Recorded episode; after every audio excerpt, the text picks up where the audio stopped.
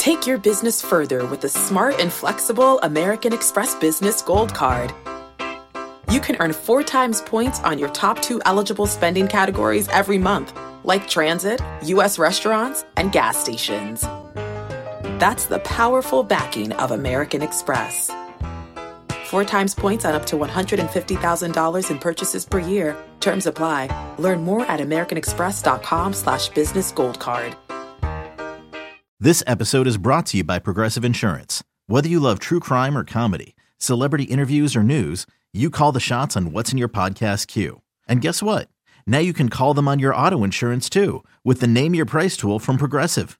It works just the way it sounds. You tell Progressive how much you want to pay for car insurance, and they'll show you coverage options that fit your budget. Get your quote today at progressive.com to join the over 28 million drivers who trust Progressive. Progressive Casualty Insurance Company and Affiliates. Price and coverage match limited by state law. Another day is here, and you're ready for it. What to wear? Check. Breakfast, lunch, and dinner? Check. Planning for what's next and how to save for it? That's where Bank of America can help. For your financial to-dos, Bank of America has experts ready to help get you closer to your goals. Get started at one of our local financial centers or 24-7 in our mobile banking app. Find a location near you at bankofamerica.com slash talk to us. What would you like the power to do? Mobile banking requires downloading the app and is only available for select devices. Message and data rates may apply. Bank of America and a member FDIC. Yeah, there should be some passion. This doesn't have to be boring, boring, boring. Hey, one thing the game needs is more people like you. You, you. Still have grown men run around tight pants. Smokey Betts. This is Daniel Bard. Steve Aoki. There's Saltalamacchia. This is Brock Holt. Hey, this is Jon Lester. Baseball is baseball. Baseball isn't boring. Welcome to Baseball Isn't Boring. Here's your host, Rob Bradford. The conversation about how to build a bullpen is always a good one. And in this day and age of baseball, there's a lot of opinions, a lot of approaches. And really, probably the most important aspect of any conversation, any debate, any approach is how much do you invest in the bullpen? How much do you invest in the relief pitchers? A lot of teams really just rather run out guys, see which one sticks, and then go from there. Keep that payroll down using the relief pitchers. And some other teams, well, they want to invest in them. They want to pay money. They want to pay for some semblance of certainty. Well, I think that probably the best approach is a little of both. Certainly, I do think that you have to find the certainty somewhere. And and listen, when we talk about certainty, it's not just there's no such thing as absolute certainty, but there is something to be said for this guy did it last year, this guy did it the year before, and we have a pretty good idea he's going to do it going forward, at least for one or two years.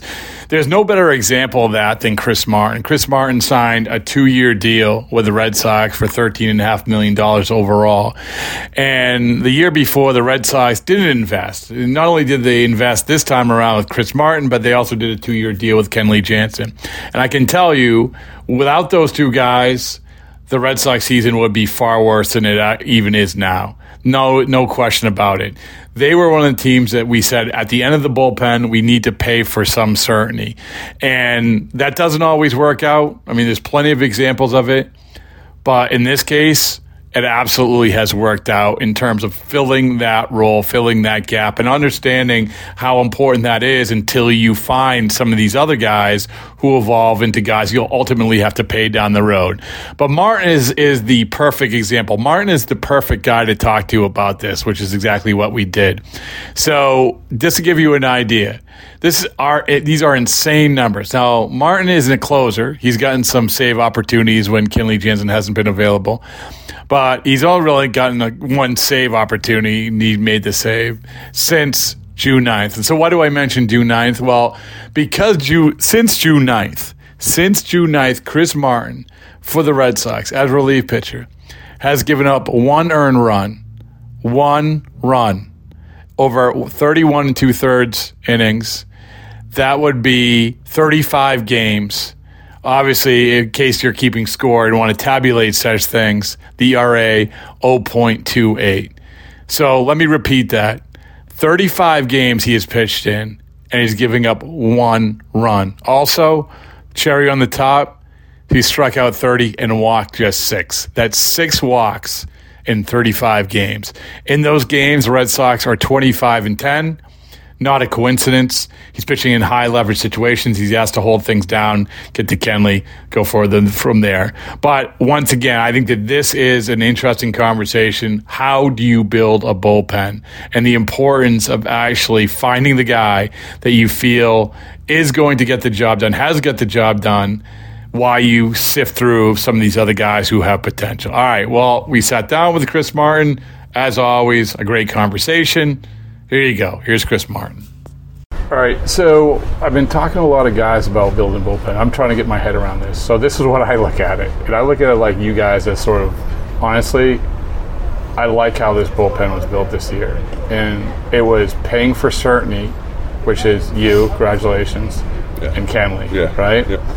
And I think that a lot of bullpens, it's and then you have you know we were talking about the Mets. Mets pay a lot for a lot of guys. That's just one example. And then you have a lot uh, of other bullpens that are running through a lot of guys. They want a lot of control and everything else.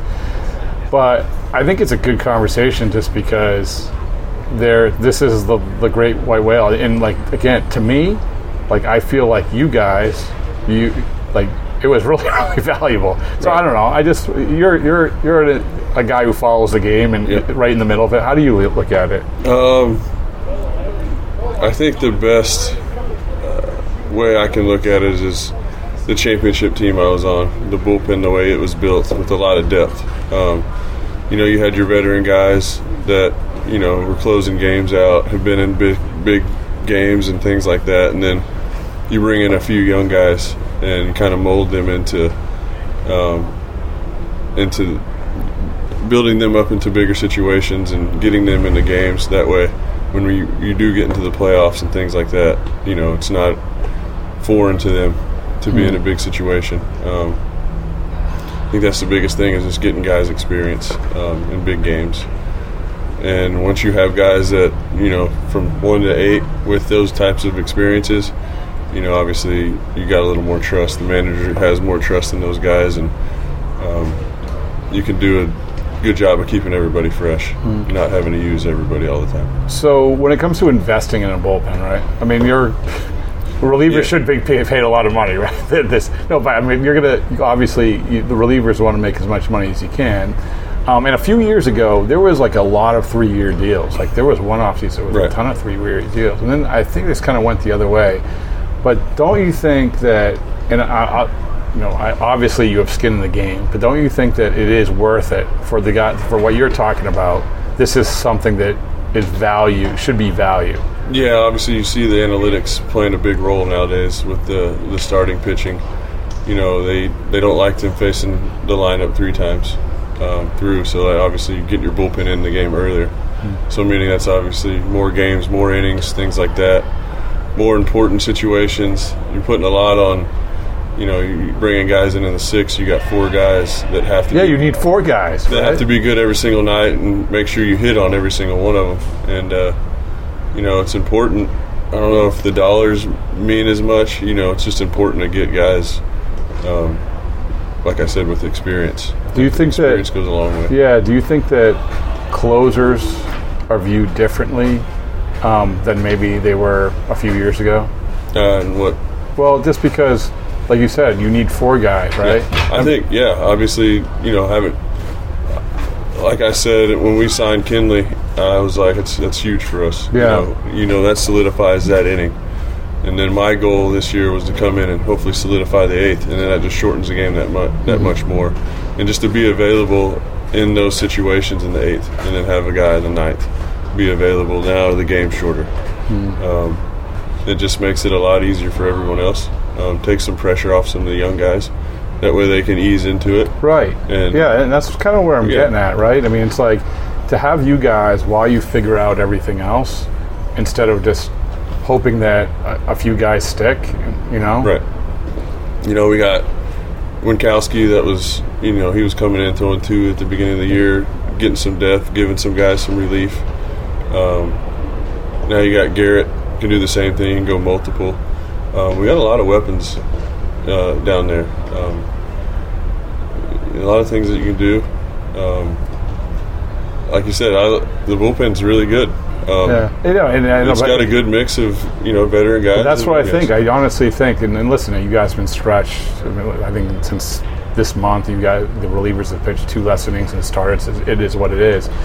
But I do think that, like, if set up like this, how it, it should be set up, and um, so when you pitch when you pitch the eighth, when Kenley pitches the ninth, how different is it? I remember going back talking to Billy Wagner. This is a few years ago, obviously. Yeah, yeah. But Billy Wagner came over here toward the end of his career, Yeah. and he had been the closer. And he said, "Man, like the ninth inning's something different."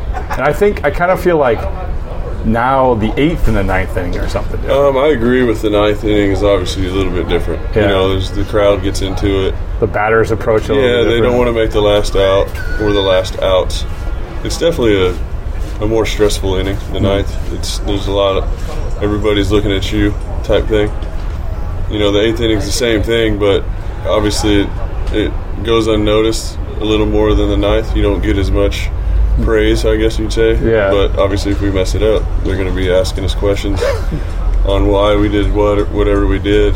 Um, but yeah, the ninth inning, there's definitely more pressure You there. think so? I mean, you Oh, pitched yeah. like a few ninth innings, yeah. Yeah, obviously, I've never really had a closer role Yeah. ever in my career, and I've obviously had opportunities to pitch in the ninth. And yeah, there's more pressure there. Like to to throw those innings every single game for whatever 60 games a year. Yeah. Um, you have to be mentally tough and, and physically tough too, because it's exhausting. Well, I think again, this comes back to what I'm saying about investing and about both the eighth and ninth. And like we can talk about four guys, but still the eighth and the ninth are different. And so when you go into the open market this year, it's, is it do you did you get that sense? Because you know you don't know. Like your Yeah. agent can say we think this, we think that, Right. but you don't know. So so when you went to the open market, did you get a vibe for how you were being valued, how relievers were being valued? Yeah, of course. Um, I think you know you have you you know you have your guys that you compare to and what they what they got in the past. I think that's kind of what you go off of numbers and then what they've signed for. So obviously the guys in front of you are the ones that kind of set the market and you know you, I guess you just go with the, the numbers and then your agent goes to work like. I was I'm the type of guy in that situation. I'm just like, give me a call whenever Oh, really? there's something on the table. I don't want to be super involved. Yeah. They're way smarter than me. Um, I have an idea of probably, you know, of what my worth is, and that's essentially what you want going into free agency is just getting your worth. Um, yeah. And just Do you look at other th- like? Do you look at like I know relievers who have gone to places and taken visits and say, "Hey, listen, we have this, we have that, we can do this, we can do that." Um, obviously, role comes into it. I don't know how much, or you just you have an idea of that. um, that was a factor when I signed in 2022. You know, I was coming off a not really good, not such a, it wasn't a terrible 2021, but it wasn't the greatest. And uh, luckily, I was still able to, you know, get a major league deal. But I was in that phase of trying to get back to being really good again. And uh, you know, the Cubs, you know, when we talked, I felt like they had the best um, development, okay. like mindset. Who was that? Like Tommy Hottovy and Yeah, Tommy Hottovy, uh, Oh, um, CY, Yeah, Young, yeah. Uh, and even the analytical analytic department. You know, they they said we see this in you.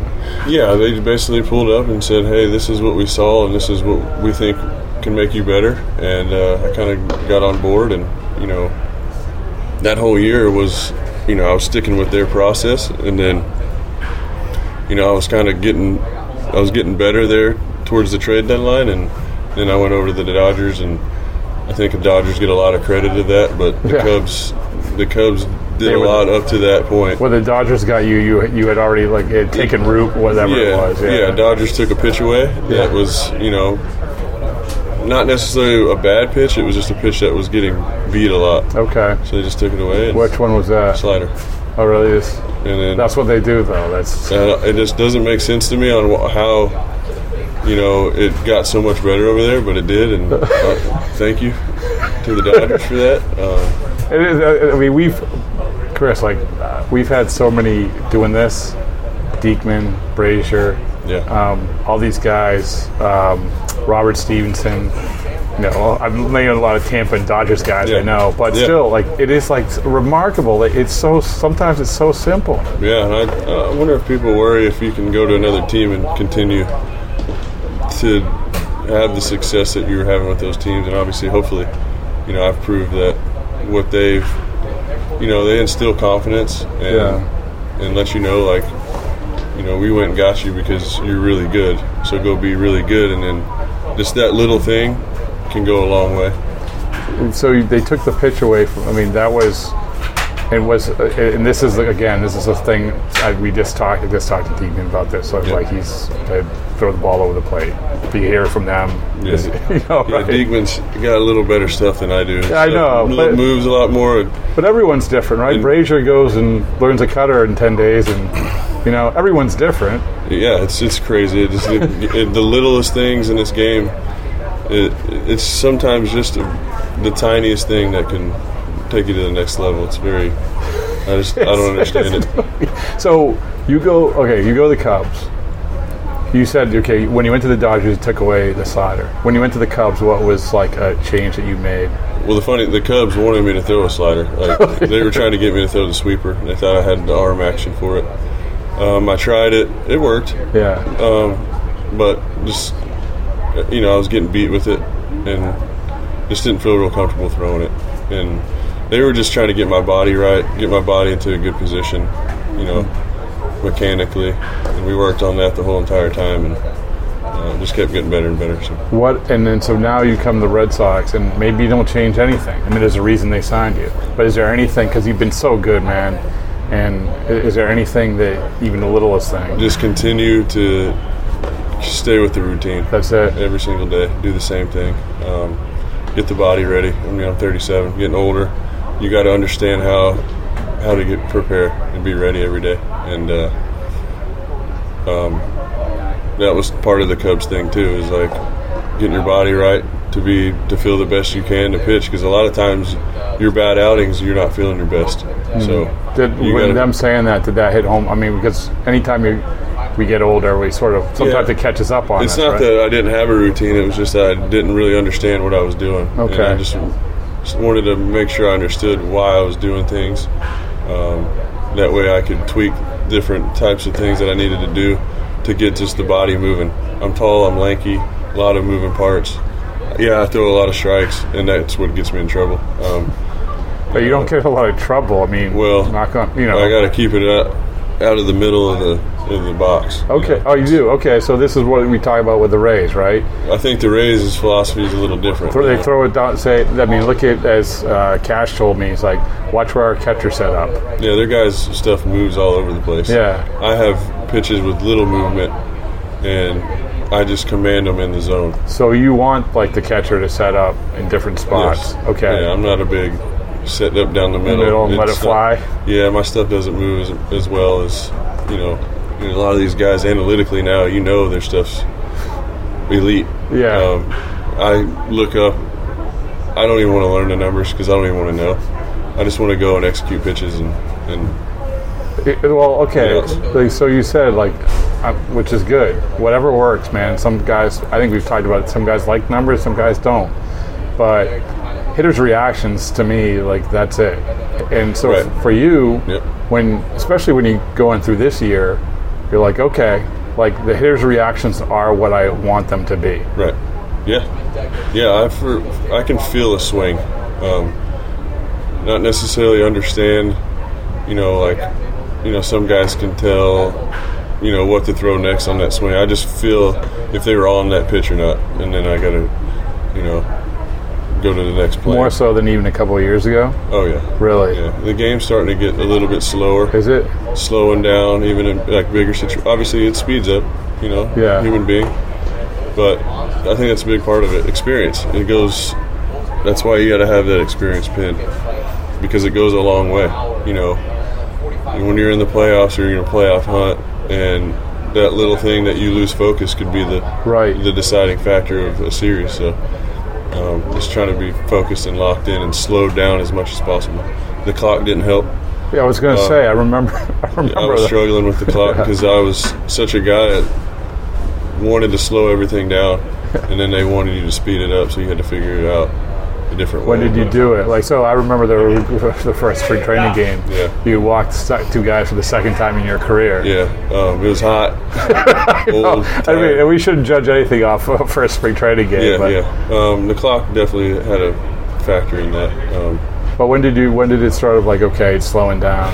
probably a couple weeks into the season, you know, um, you start not even to notice it. I think the biggest issue was seeing it, you know, and you weren't completely focused on your pitch because you had a clock in your vision or you're trying to throw it before the, you just had to learn to adapt and it's kind of second nature now. Yeah, I mean it's.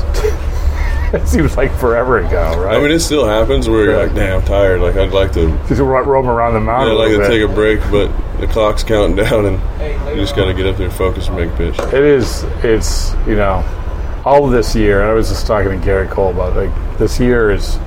We're never going to see another year, but this is like the testament again, the testament to you, and that's one. of- When you're consistently this good, like you found a rhythm in a year that has changed a lot. I mean, Right. It just has. Yeah, it's part of you know you have to make adjustments. Everybody, hitters, pitchers. If you don't, you don't you don't stay in this league very long. So Yeah. something you better figure out, or you're to be out of here. All right, last thing. I appreciate the time because I've been asking people because it's well, the weirdest thing you've ever signed. Signed. So I'll give you some of the ones that we've had: prosthetic limb, Yeah. um, toaster, sock, forehead. Yeah. You know, when I was over in Japan, they they were big on signing the phones.